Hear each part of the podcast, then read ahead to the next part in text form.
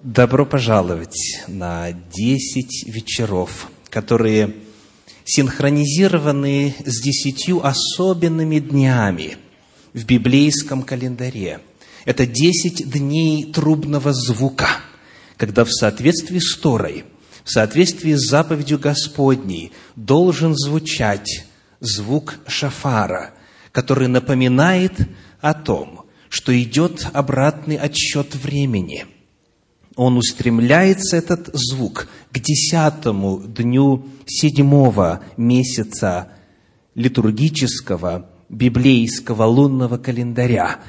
И вот в этот десятый день совершается либо отпущение и прощение всех грехов, либо, если человек не смирился – если не примирился с Богом, если не примирился с ближними, если не покаялся, то тогда ему грозит быть в этом году, в следующем году, быть стертым с лица земли.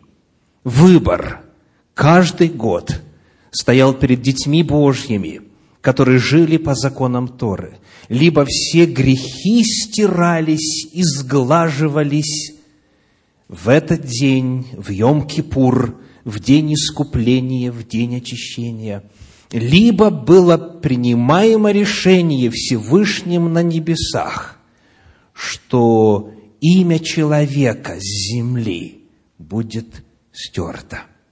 Потому дни эти торжественные, дни эти особые – и я благодарен Всевышнему за то, что у нас Центре Духовного Просвещения есть возможность и в этом году, в это самое время, в эти самые десять дней встречаться каждый вечер для того, чтобы каяться пред Всевышним, для того, чтобы молиться Ему, слушать чудесное пение и слышать Его голос, который звучит из священных писаний. Хочу еще раз повторить уже озвученное объявление о том, что вот то, что сегодня происходит, оно не будет повторяться каждый вечер. Каждый вечер ожидает новая программа, новая проповедь, которая будет продолжением и углублением нашей темы. Будут звучать новые песнопения во славу Всевышнему. Потому если у вас получится, посвятить эти десять дней самым важным вопросам жизни человека, о вечном, о нравственном, о божественном, о духовном, вы сделаете неоценимый вклад в свою жизнь с Богом. Итак, сегодня первая тема из цикла проповедей «Тайна Мессии» в праздниках Торы – посвящена осмыслению разрушения храма Божия в Иерусалиме.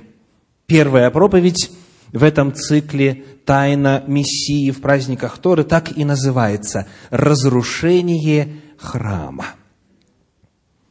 Вы помните, когда это произошло? В каком году? В 70-м году нашей эры. Храм Божий был разрушен. Об этом очень подробно рассказывает историк первого века Иосиф Флавий в своей книге «Иудейские, «Иудейская война». Вот что мы находим там, в книге 6, в главе 4, в параграфах с 3 по 7. Если вы читали когда-то, для вас это будет повторением, освежением в памяти. Если нет, послушайте внимательно, как произошла эта трагедия, величайшая трагедия в народе Божьем, разрушение храма Господня. На следующий день Тит, а Тит это кто?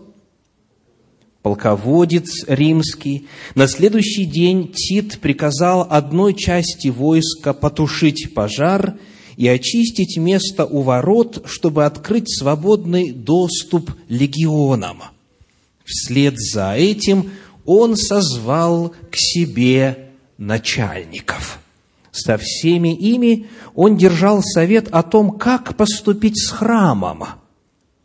Одни советовали поступить с ним по всей строгости военных законов, ибо до тех пор, пока храм, этот сборный пункт всех иудеев будет стоять, последние никогда не перестанут замышлять о мятежах, говорили одни.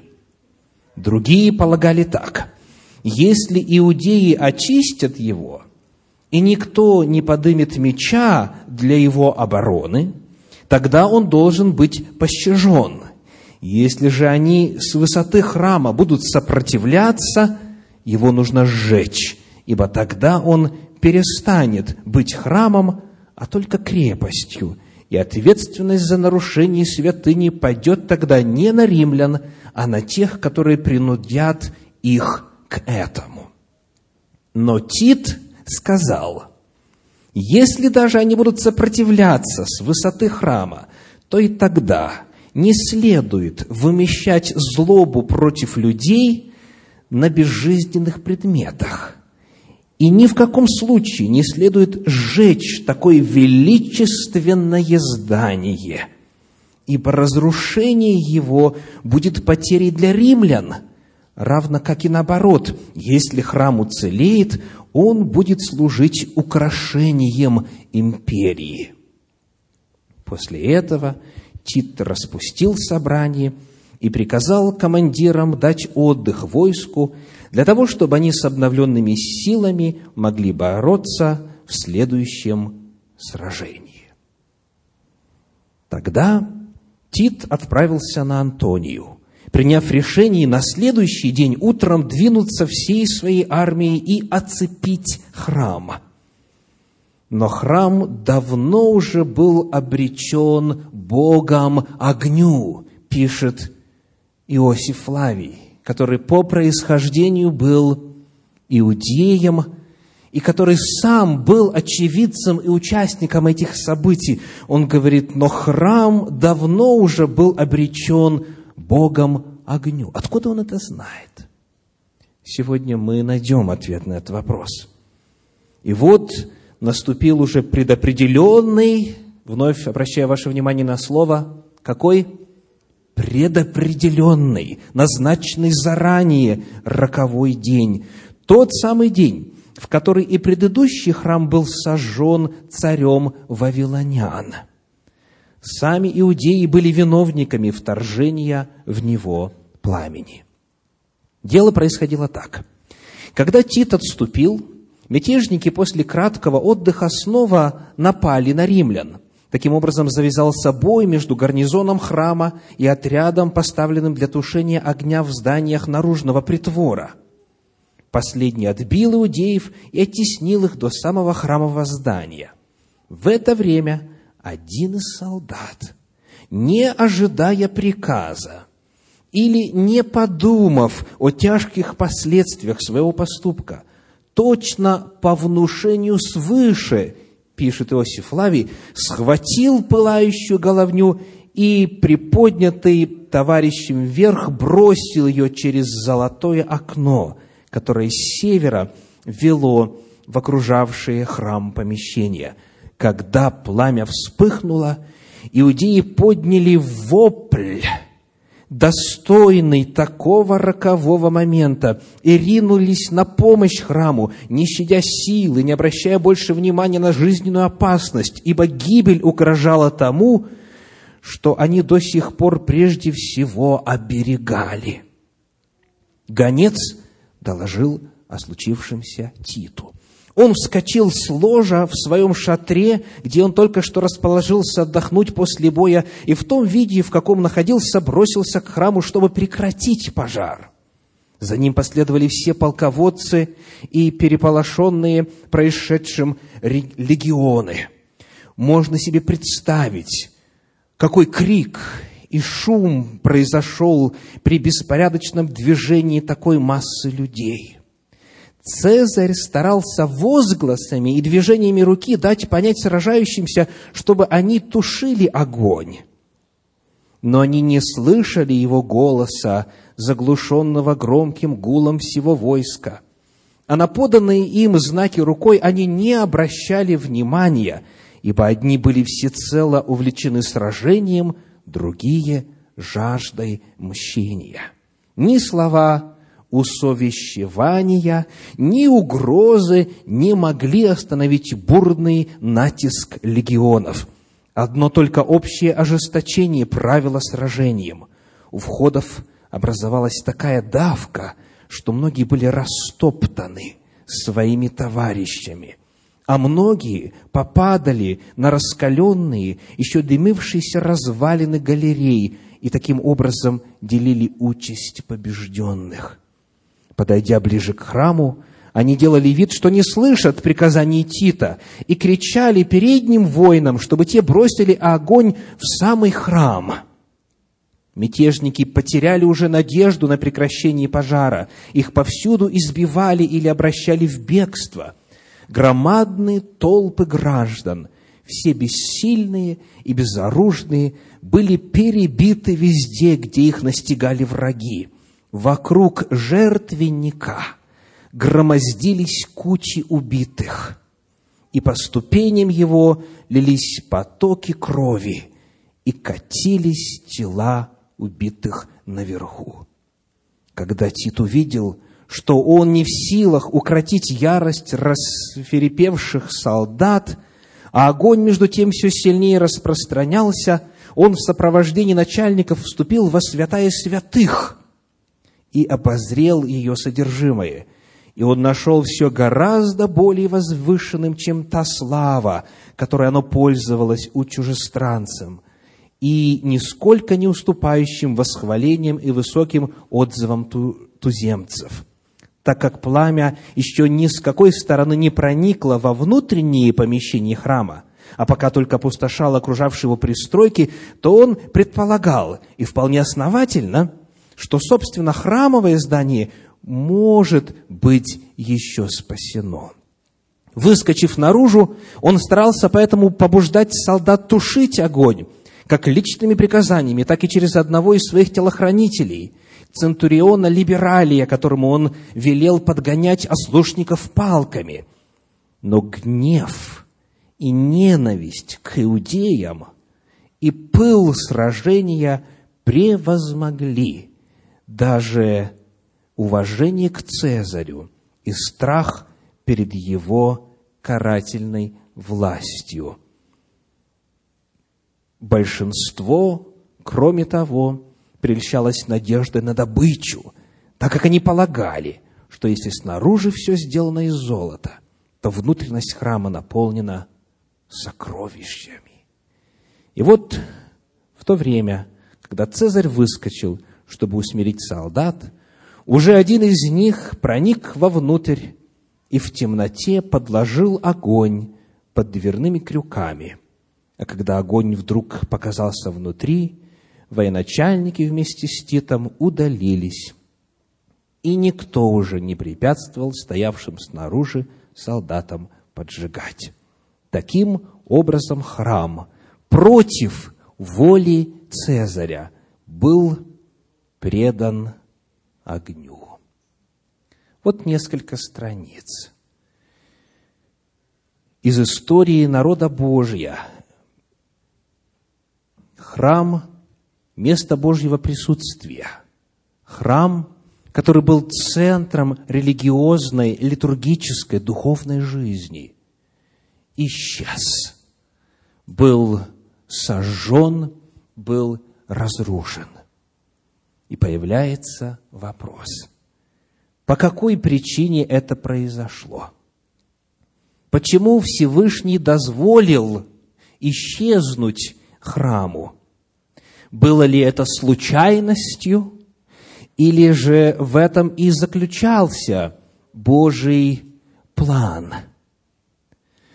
В результате исчезновения храма иудаизм в конце первого века оказался в глубочайшем кризисе.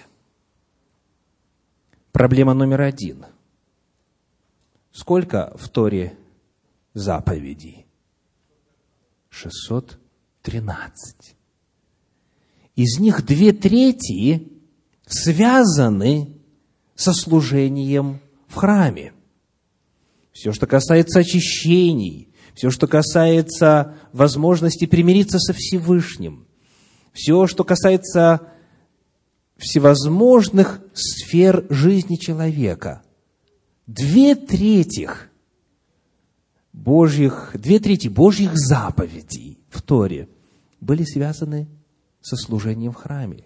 И тут вдруг появился вакуум. Что делать? Как очищать себя? Как исполнять заповеди Торы? Частью этой проблемы был ключевой вопрос. Как очищаться от грехов? Когда храм стоял, тогда была установлена процедура. Если человек согрешал и осознавал свою вину, желал получить прощение Всевышнего, он приходил с жертвенным животным, возлагал руки на голову его, исповедовал свою вину, исповедовал свой грех. Затем животное заколалось, и таким образом вина с человека снималась. Он обретал прощение у Господа. А что делать теперь? Если человек изо дня в день продолжает оставаться со своими грехами, это ему грозит в конечном итоге вечной гибелью, потерей жизни вечной.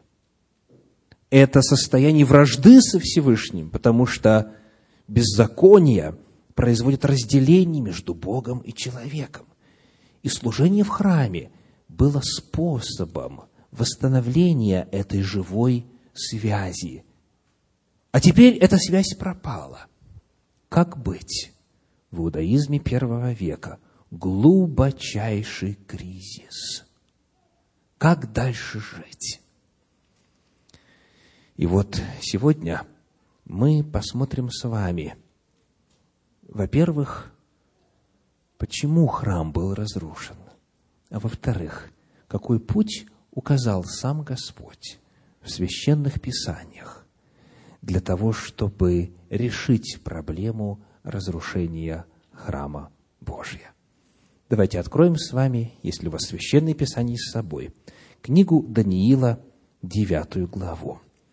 Даниила, девятая глава, стихи с 24 по 27.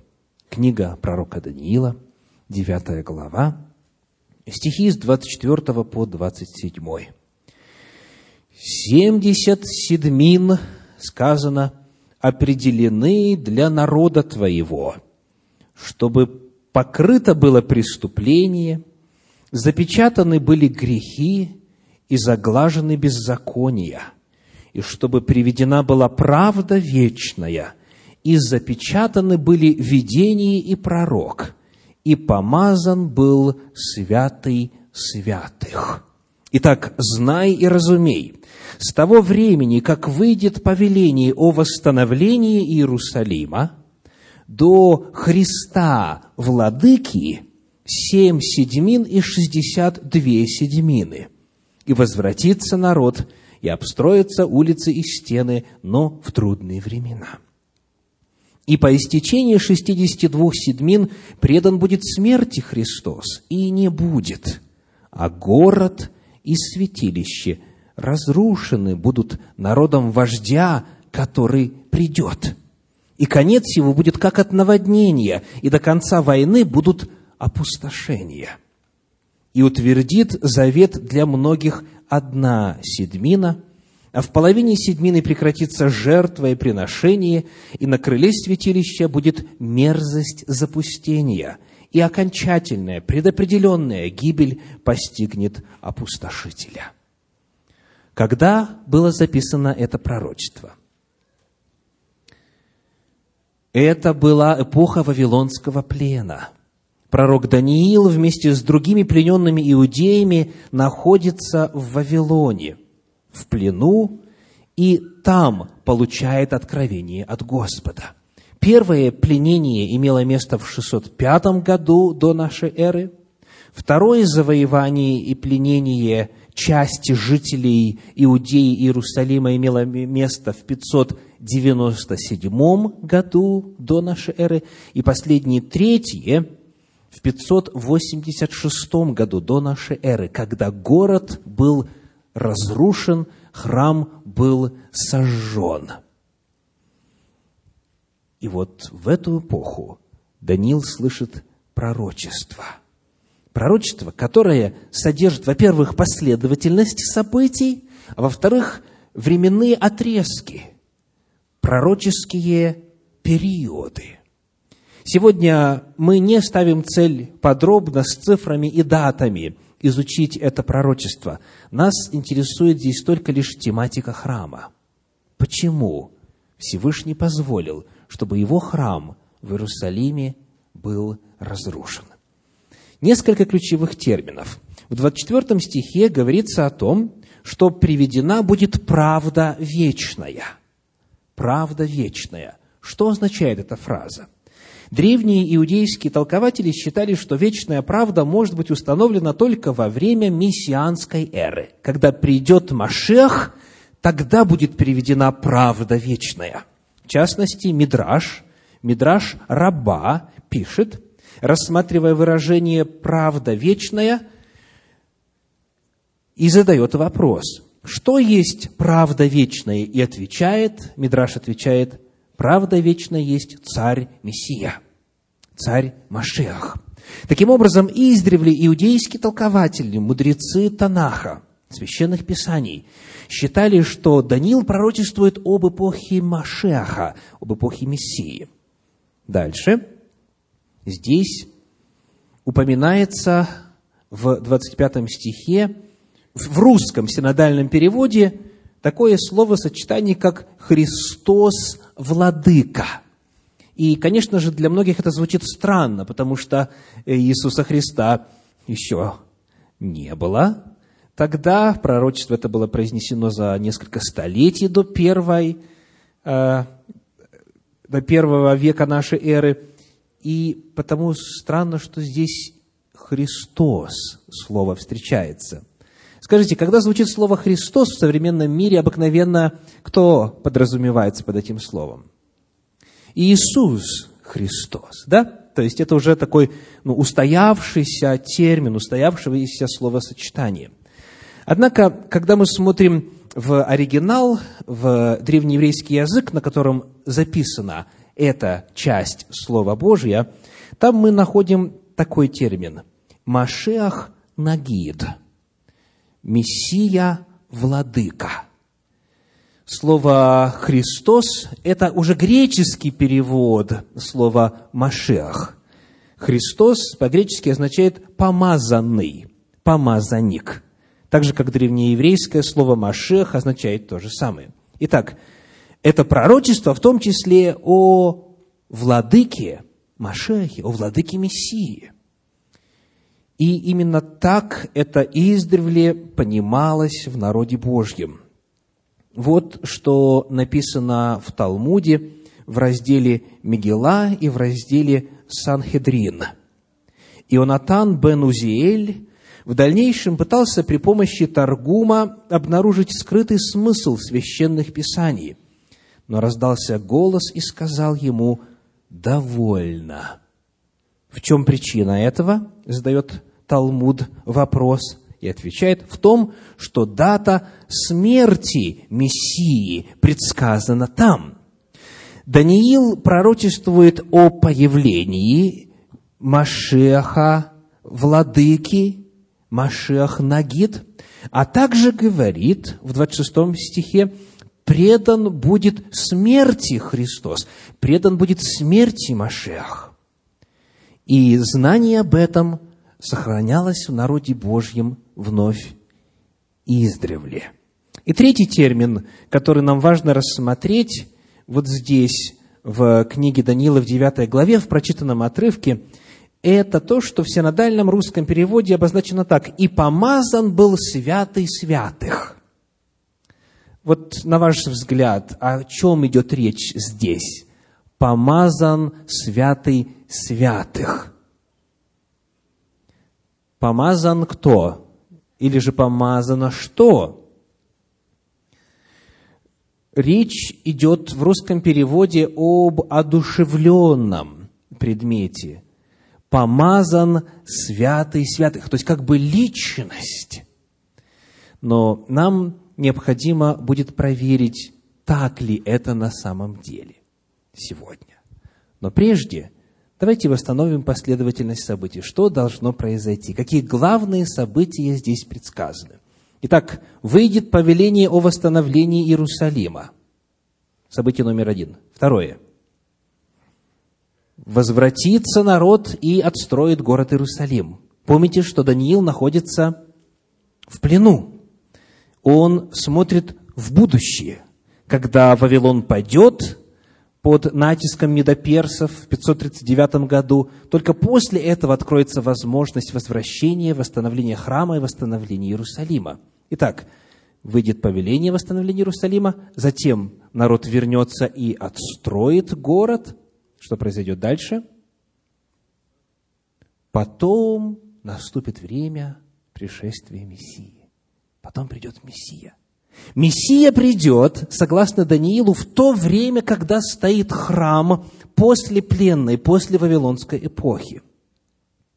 Затем сказано, святилище, вот то святилище, которое построят после Вавилонского плена, святилище будет что?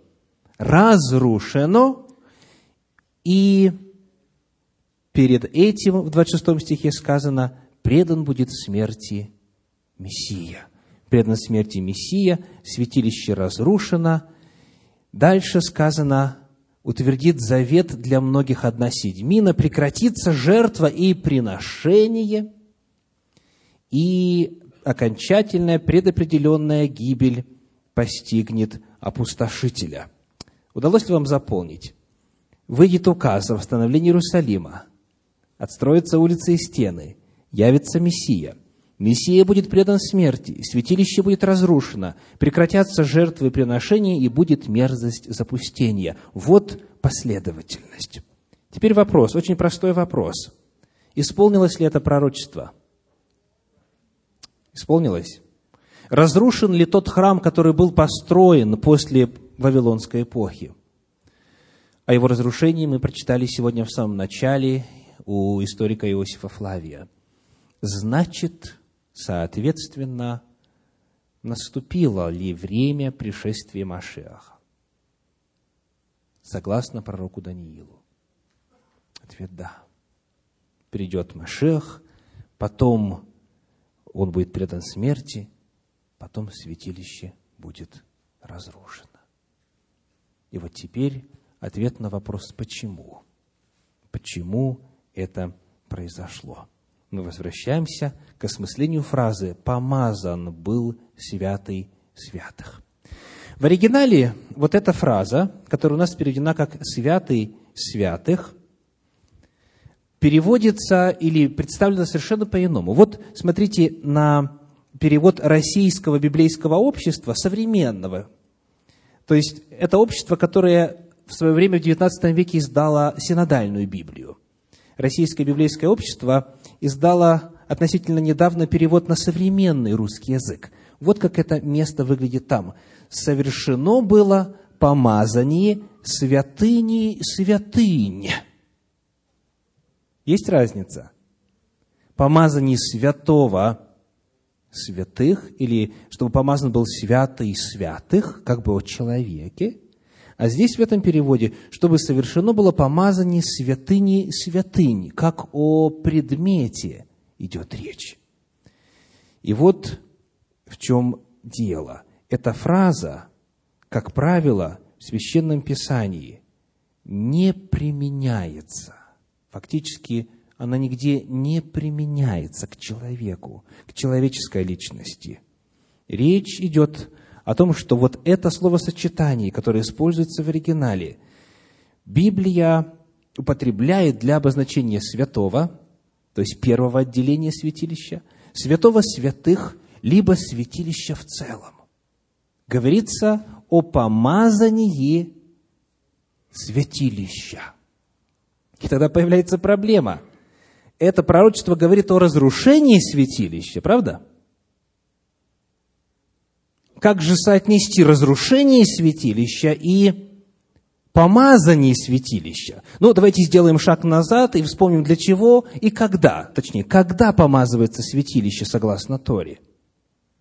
Для тех из вас, кто конспектирует, запишите, пожалуйста, книга Левит, 8 глава, первые 12 стихов. Левит, книга Левит, 8 э, глава, первые 12 стихов. Я прочитаю несколько стихов оттуда.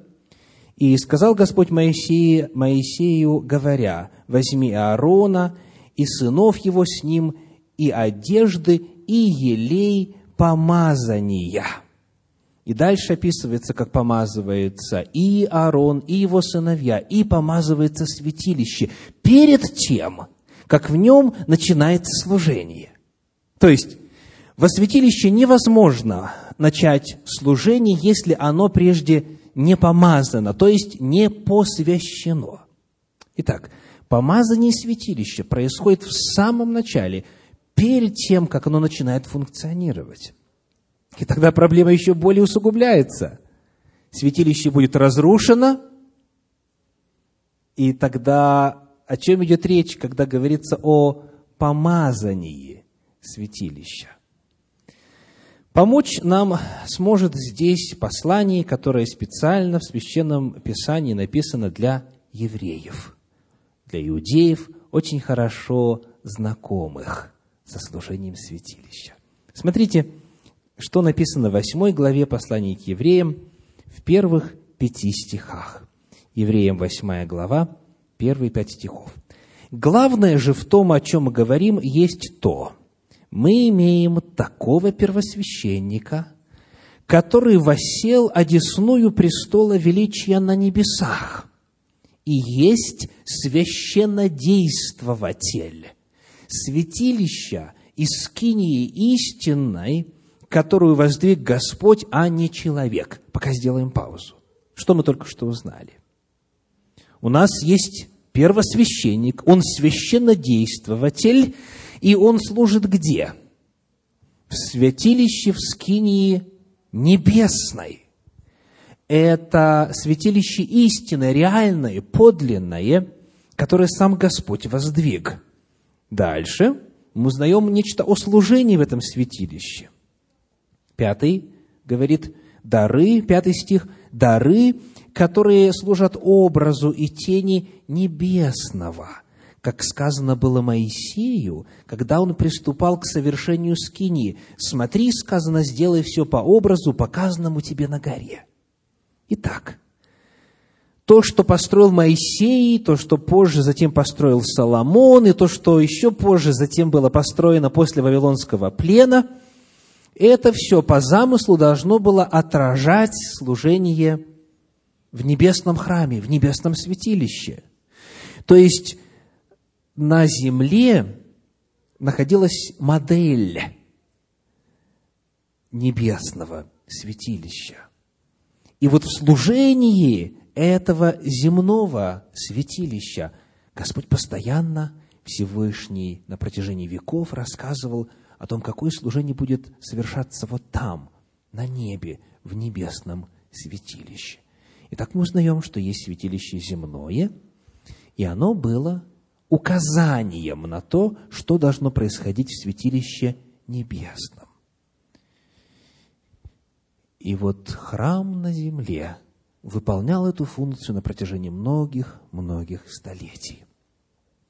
Но когда Мессия придет, говорит Даниил пророк, когда он будет предан смерти, тогда жертвы и приношения в земном храме закончатся, и после этого произойдет помазание небесного святилища.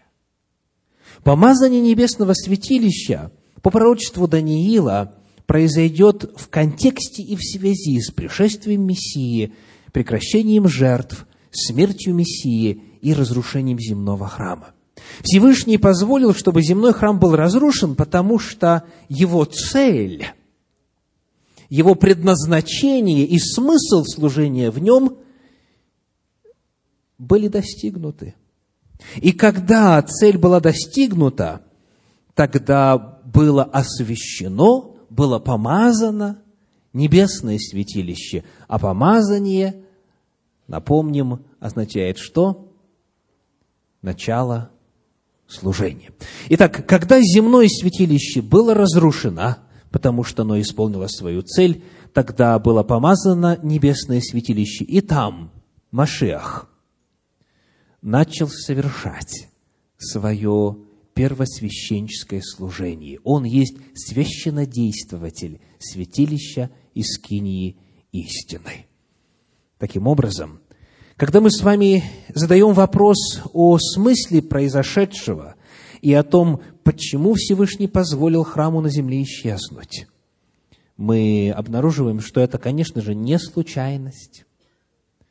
Это не произошло без воли Всевышнего.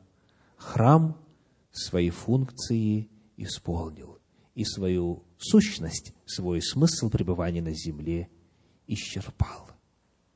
Вот это общий ответ на наш вопрос. А теперь вот сквозь эту призму давайте посмотрим, какую именно роль сыграл Машех, помазанник, будучи на земле, в том, что касается предназначения храма, предназначения жертв в нем и предназначения Торы, в которой содержатся заповеди о том, как служить в этом храме. Приглашаю вас открыть в Евангелиях первую главу Евангелия от Иоанна. Евангелие от Иоанна, первая глава, где мы прочитаем с вами первые три стиха. Первые три стиха. В начале было Слово – и Слово было у Бога, и Слово было Бог. Оно было в начале у Бога. Все через Него начало быть, и без Него ничто не начало быть, что начало быть. Евангелист пишет это Евангелие в конце первого века нашей эры, как раз в то время, когда в среде народа Божия, когда в иудаизме очень остро стоит вопрос, как жить дальше – как спасаться? Как очищаться от грехов? Что делать вот с этой частью законов Божьих? Две трети из которых исполнять больше невозможно. Он пишет как раз вот в это время. И в его Евангелии, в Евангелии от Иоанна, кстати, его, скорее всего, звали не Иоанн, а как? как его мама назвала, или отец при рождении. Иоханан. Иоханан, дальше Бен, то есть сын, и дальше, как отца звали? Завидей, да? Иоханан бен Завидей. Ну, вы, наверное, кто-то больше привык к русифицированному варианту. Как бы то ни было, пишет еврей, пишет Иоханан, пишет человек, который очень сильно также переживает за судьбу своего народа. И он по вдохновению Божию дает ответ на кризис в иудаизме в связи с потерей храма. Его первые слова в начале. Что-нибудь напоминает вам? Что так начинается? Так Тора начинается. Берешит в начале. То есть, всякий, кто читал это тогда, кто принадлежал к народу Божию, числу иудеев, читал это тогда, сразу же автоматически проводили параллель. В начале Берешит. Так Тора начинается. И потому, когда сказано «в начале было Слово», то для читателя первого века – мысль совершенно ясная. Вначале была Тора, потому что Слово, Слово Всевышнего – это Тора. Словом Всевышнего создано все, что есть на небе и на земле. Книга Псалтирь, 37 глава, 6 стих говорит, Псалом 32, 6. Псалом 32, 6, читаем – Словом Господа сотворены небеса, и духом уст Его все воинство их». А в книге Псалтирь, 18 главе, очень интересно сравнивается Божье творение и информация, которую оно передает всякому внимательному наблюдателю, и закон Господа. Послушайте, Псалом 18. «Небеса проповедуют славу Божию, и о делах рук его вещает твердь. День дню передает речь, и ночь ночи открывает знание. Нет языка и нет наречия, где не слышался бы голос их. По всей земле проходит звук их, и до пределов вселенной слова их». Речь здесь, информацию здесь, весть здесь передает Божье творение. А дальше, с восьмого стиха, сказано, «Закон Господа совершен, укрепляет душу. Откровение Господа верно, умудряет простых. Повеление Господа праведны, веселят сердце. Заповедь Господа светла, просвещает очи. То есть говорится о мире сотворенном, который содержит Слово Божье, и говорится о законе Божьем, о Слове Божьем, которое содержит записанное Слово Божье. В народе Божьем, в иудаизме, издревле содержится вот это понимание, отраженное и в Священном Писании, что Словом Бога сотворено все – то есть то же самое слово, которое сотворило весь мир, оно есть и в Торе. Итак, Иоанн, Иоханан начинает свое Евангелие так. В начале. В начале было Слово. И Слово было у Бога, и Слово было Бог. Все через Него начало быть. И ничто не начало быть без Его участия он говорит здесь о Торе, о законе Божьем. И дальше происходит удивительное. 14 стих 1 главы Евангелия от Иоанна говорит, Иоанна 1,14, «И Слово стало плотью». Давайте переведем, как это звучало по-еврейски, исходя из еврейского, из иудейского менталитета. «И Тора стала плотью».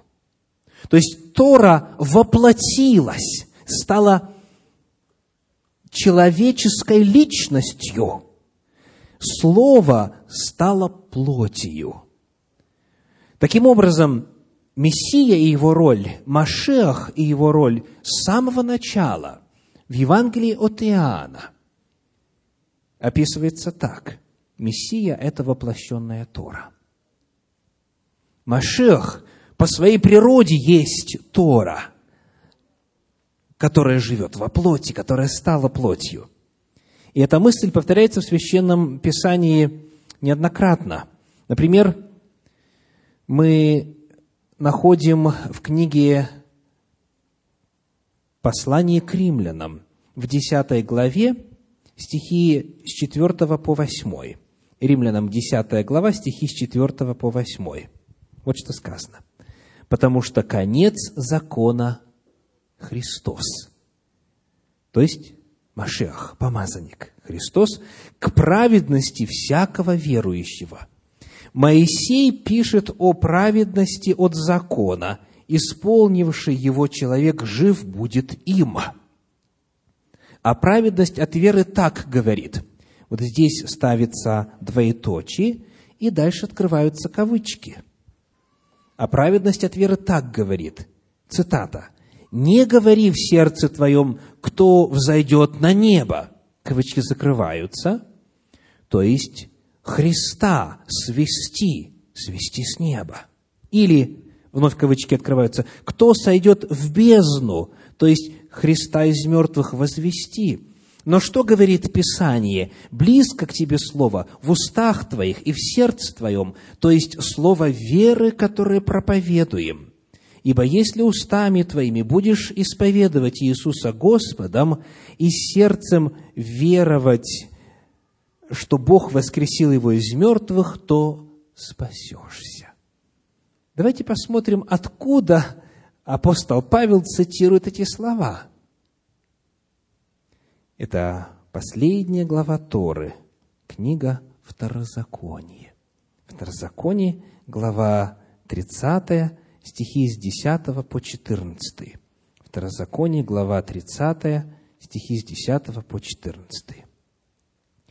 «Если будешь слушать гласа Господа Бога твоего, соблюдая заповеди Его и постановления Его, написанные всей книге закона».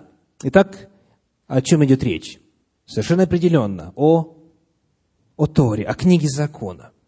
И если обратишься к Господу Богу твоему всем сердцем твоим и всей душою твоею, ибо заповедь сия, которую я заповедую тебе сегодня, не недоступна для тебя и недалека.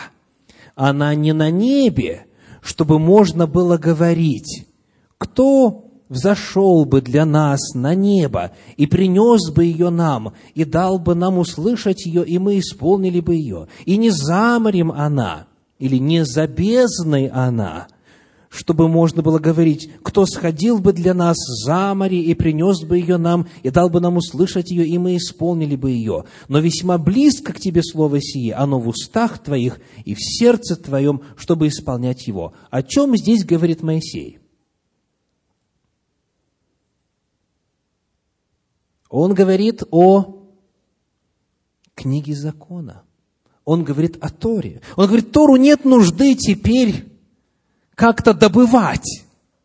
Не нужно говорить, кто бы нам ее с неба принес, кто бы на небо взошел. Потому что Бог ее уже спустил с неба, дал на горе Синай. Не нужно также говорить, кто бы за бездну пошел или за море пошел, и оттуда бы нам ее принес.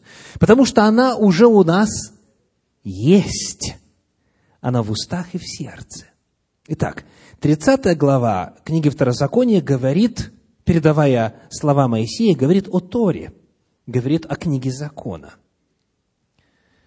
Но когда проходят сотни лет, и наступает пришествие Мессии, когда исполняются древнейшие пророчества – когда наступает время воплощения Торы в человеческое тело, после этого апостол Павел теперь использует эти же самые слова из 30 главы книги Второзакония и применяет их к кому? К Иисусу Христу. Вот помня это, зная это, давайте теперь с новым звучанием прочитаем в 10 главе послания к римлянам стихи с 4 по 8. Я буду читать с шестого, чтобы сократить время. «А праведность от веры так говорит, не говори в сердце твоем, кто взойдет на небо». Цитата из 30 главы. Речь идет о Торе. И апостол Павел пишет, то есть Христа свести. Моисей говорил о том, что Тору не нужно с неба не сводить. Но когда Машех пришел, он воплотил в себя Тору. И потому теперь его не нужно снова на землю не сводить с неба. Также не говори, не говори, кто сойдет в бездну, то есть Христа из мертвых возвести. Вы видите, что апостол Павел отождествляет Тору и Иисуса Христа. Тору и Машеха, Тору и Мессию. Итак, во-первых, Мессия – это воплощенная Тора. А в ней содержится предписание о служении в храме – Тора воплотилась. И вот здесь очень важно остановиться нам на одном слове, которое многих христиан сбило с пути. Тех, кто читает Библию, по крайней мере, в синодальном переводе, а именно 10 глава, 4 стих. Думаю, что некоторые сидящих в зале даже знают это место наизусть. «Потому что конец закона Христос». Да? Слышали такое? Конец закона Христос. Как это понимается традиционно в некоторых направлениях христианства? Иисус Христос пришел и закон отменил. Все. Конец закона Христос. Скажите, будет ли правильным вот такое понимание после того, что мы узнали, откуда Павел цитирует это, И что он говорит о природе Торы? Конец закона Христос. В оригинале здесь вместо слова «конец» используется несколько иное, хотя близкое по значению. Давайте разберемся. Во-первых, переводы. Один из англоязычных переводов, New Living Translation, говорит, «For Christ has accomplished the whole purpose of the law». Слышали? Ибо Христос достиг или осуществил всю цель закона. He accomplished. Вместо слова ended, да, завершил, или вместо слова abolished, то есть устранил, упразднил, этот перевод говорит he accomplished, он достиг цели. А один из современных переводов на русский язык, перевод Кулакова, говорит, но во Христе ведь уже достигнута цель, что была законом указана. И вот теперь оригинал. В оригинале используется слово «телос». Вот то слово, которое у нас переведено как «конец закона», в оригинале «телос», по-гречески «телос закона». Что же означает «телос»? Вот смотрите, как это слово переведено в первом послании Тимофею, в первой главе, в пятом стихе. 1 Тимофею, первая глава, пятый стих. Сказано так.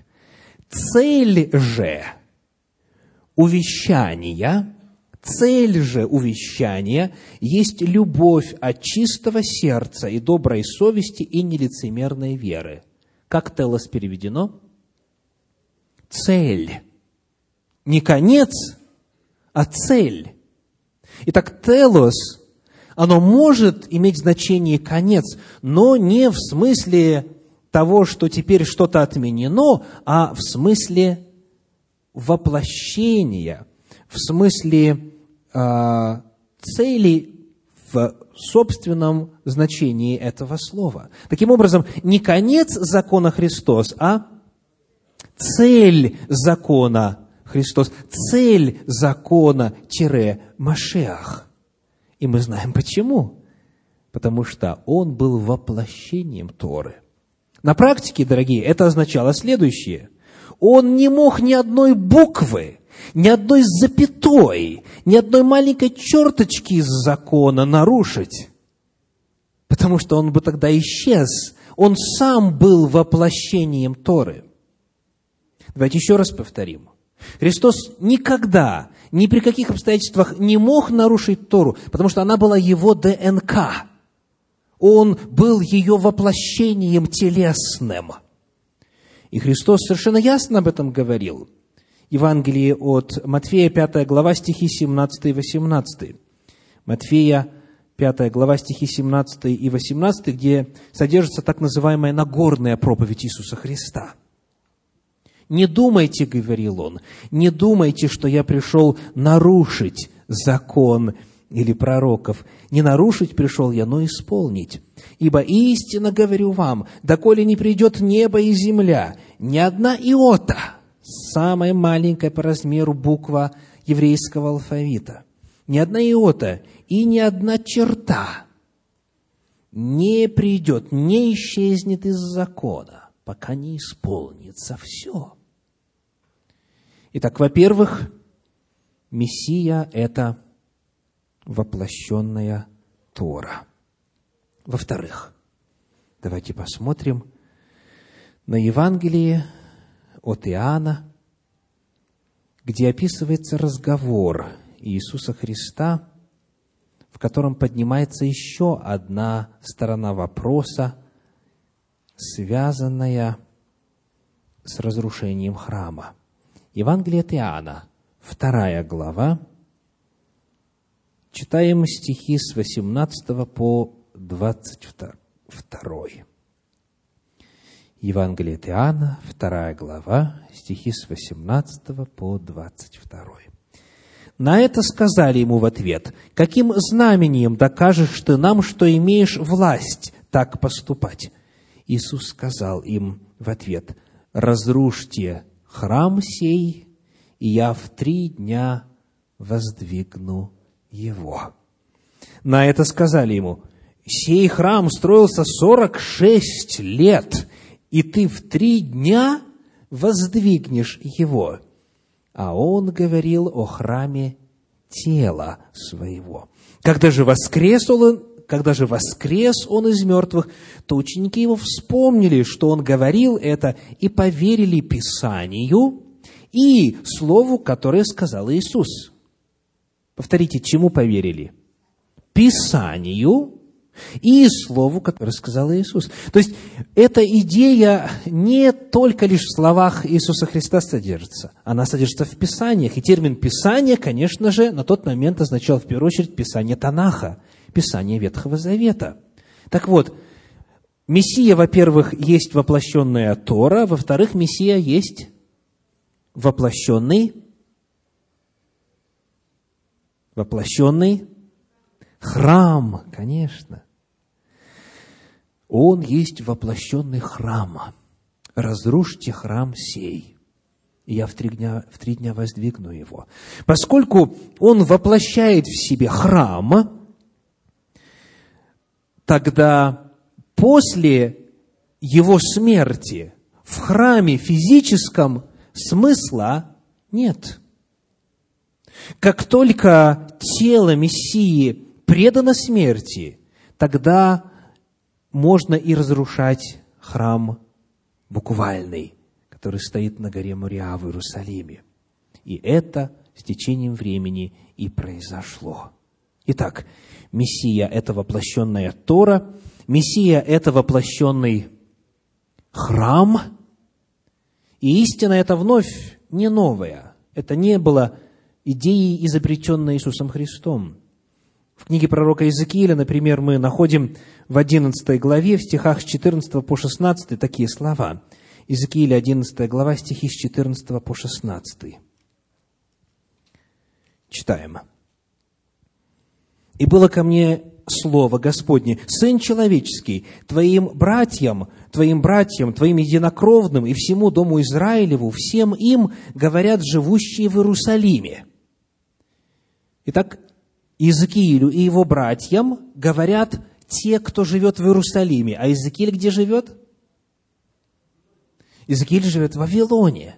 Подобно Даниилу, находится в плену. Итак, вот тем пленникам, кто в Вавилоне живет, им говорят оставшиеся еще на тот момент жить в Иерусалиме. И им говорят следующее. «Живите вдали от Господа.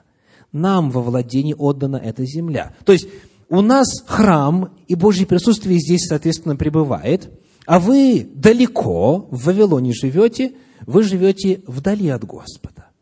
И вот Божьи слова. На это скажи, так говорит Господь Бог, хотя я и удалил их к народам, и хотя рассеял их по землям, но я буду для них некоторым святилищем в тех землях, куда пошли они.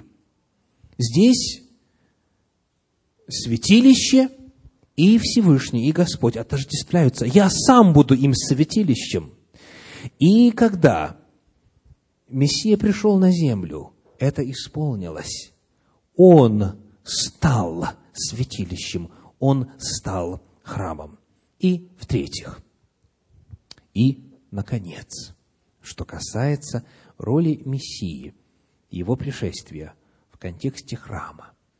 Первая глава Евангелие от Иоанна, стихи 29, 35 и 36. Евангелие от Иоанна, первая глава, стихи 29, 35 и 36. На другой день видит Иоанн, идущего к нему Иисуса, и говорит, «Вот Агнец Божий, который берет на себя грех мира. Давайте быстренько вспомним, кем был Иоанн по своему происхождению, тот, которого называют крестителем. Из какого колена он был родом? Из колена Левия.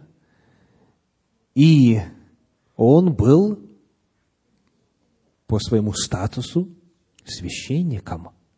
Захария его отец служил во храме. И по достижению 30-летнего возраста Иоанн мог приступать к служению во храме. То есть, говорит человек, который принадлежит к священческому роду, который имеет власть духовную в соответствии с законами Торы. И он говорит, видя Иисуса Христа, вот Агнец Божий, который берет на себя грехи, который берет на себя грех мира. И дальше стихи 35-36. На другой день опять стоял Иоанн и двое из учеников его, и, увидев идущего Иисуса, сказал, «Вот Агнец Божий». В-третьих, Мессия – это Агнец. Мессия – это жертвенное животное. Иоанн здесь повторяет слова пророка Исаии из 53 главы, где описывается Агнец, берущий на себя грех всего мира – и поскольку он, будучи агнцем Божьим, был принесен в жертву, поскольку то, на что все вот эти жертвоприношения в храме, приносившиеся на протяжении столетий, исполнилось, теперь не было смысла в продолжении этих же самых кровавых жертвоприношений. Мессия – это агнец – он есть, во-первых, воплощенная Тора, Он есть, во-вторых, воплощенный храм, воплощенное святилище, и Он есть, в-третьих, воплощенный агнец. Это агнец Божий, который берет на себя грех всего мира. Итак, что мы с вами узнали сегодня? Разрушение храма – произошло потому, что он выполнил свою функцию, потому что началось служение в небесном святилище после пришествия Машеаха. Машеах – это воплощенная Тора, воплощенный храм, воплощенный агнец. Тора и приписанное служение в ней по своей природе вечно и, соответственно, неизменно. Разница после 70-го года нашей эры заключается в том, что часть предписаний Торы, кто запомнил, какая часть? Приблизительно две трети. Две трети. Часть предписаний Торы исполняется теперь, продолжает исполняться. Она не может быть отменена. Продолжает исполняться где? в небесном святилище. У человечества сегодня есть только два варианта. У того человечества, которое осознает свои грехи и желает очищения от них, у того человечества, которое стремится к близости со Всевышним. И тот факт, что вы сегодня присутствуете на этом месте, для меня лично говорит о том, что это описание касается и вас также, и вас включает. У вас, у всех нас есть только два варианта. Либо принять служение в небесном святилище, подлинное, реальное служение, которое происходит по образу служения в земной скинии – и получить и спасение, и прощение грехов, и очищение каждый день своей жизни. Либо второй вариант – остаться без храма, остаться без искупления за грехи и в таком состоянии погибнуть для вечной жизни – вот это вопрос, который стоит перед каждым из нас. Воля Божья на эту тему изложена очень ясно. Какой выбор сделаете вы? С каким храмом вы связываете свои надежды, свои чаяния, а главное – способ очищения от греха? Принимаете ли вы Божий план спасения? На этот вопрос Сегодня я приглашаю каждого из вас ответить Всевышнему лично. Лично. Это главный вопрос. Не только сегодня, но и в принципе. Главный вопрос, что касается наследования жизни вечной. Принимаете ли вы Божий план спасения в свою жизнь? Сконцентрированный на служении Агнца Божья, первосвященника Мессии и небесного храма, небесного святилища. О том, как ответить на этот вопрос, я скажу буквально через одну минутку. Но прежде, коротко наш план на эти десять вечеров. Первая встреча практически подошла к концу. Цикл проповедей, который прозвучит на протяжении оставшихся девяти вечеров, называется так «Тайна Мессии в праздниках Торы». Мы сосредоточим свое внимание главным образом на изучении Евангелия от Иоханана, от Иоанна. Дело в том, что он больше всего из всех писателей новозаветных книг говорит о праздниках. Всего в Священном Писании слово «праздник» используется 23 раза в Новом Завете. 23. Во всех 27 книгах Нового Завета. А вот в Евангелии от Иоанна это слово используется из этих 23 раз аж 18 раз. Представляете? В одной книге из всех книг Нового Завета, из 23 упоминаний, 18 раз приходится на Евангелие от Иоанна. То есть у, Иоанна есть что сказать о праздниках.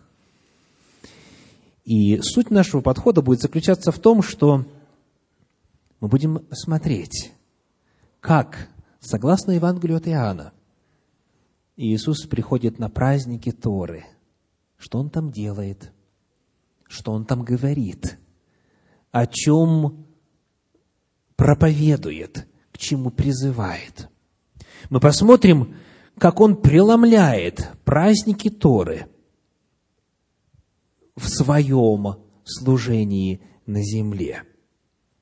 Вот это наш план. Мы изучим все праздники Господни и весть о Мессии в них. Приглашаю вас.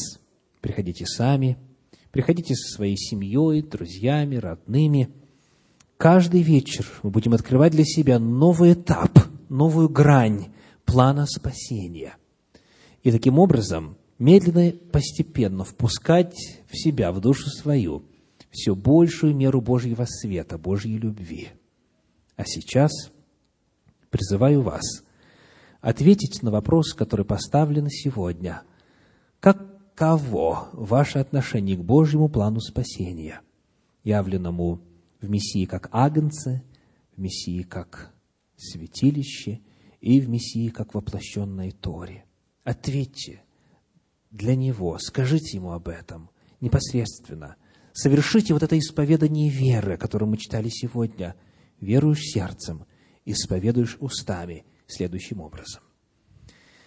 Мы включим музыку, еврейские духовные мелодии, и во время звучания этой музыки я приглашу каждого из вас в полголоса, но тем не менее с использованием звука, вслух – сказать Всевышнему о вашем отношении к Его плану спасения.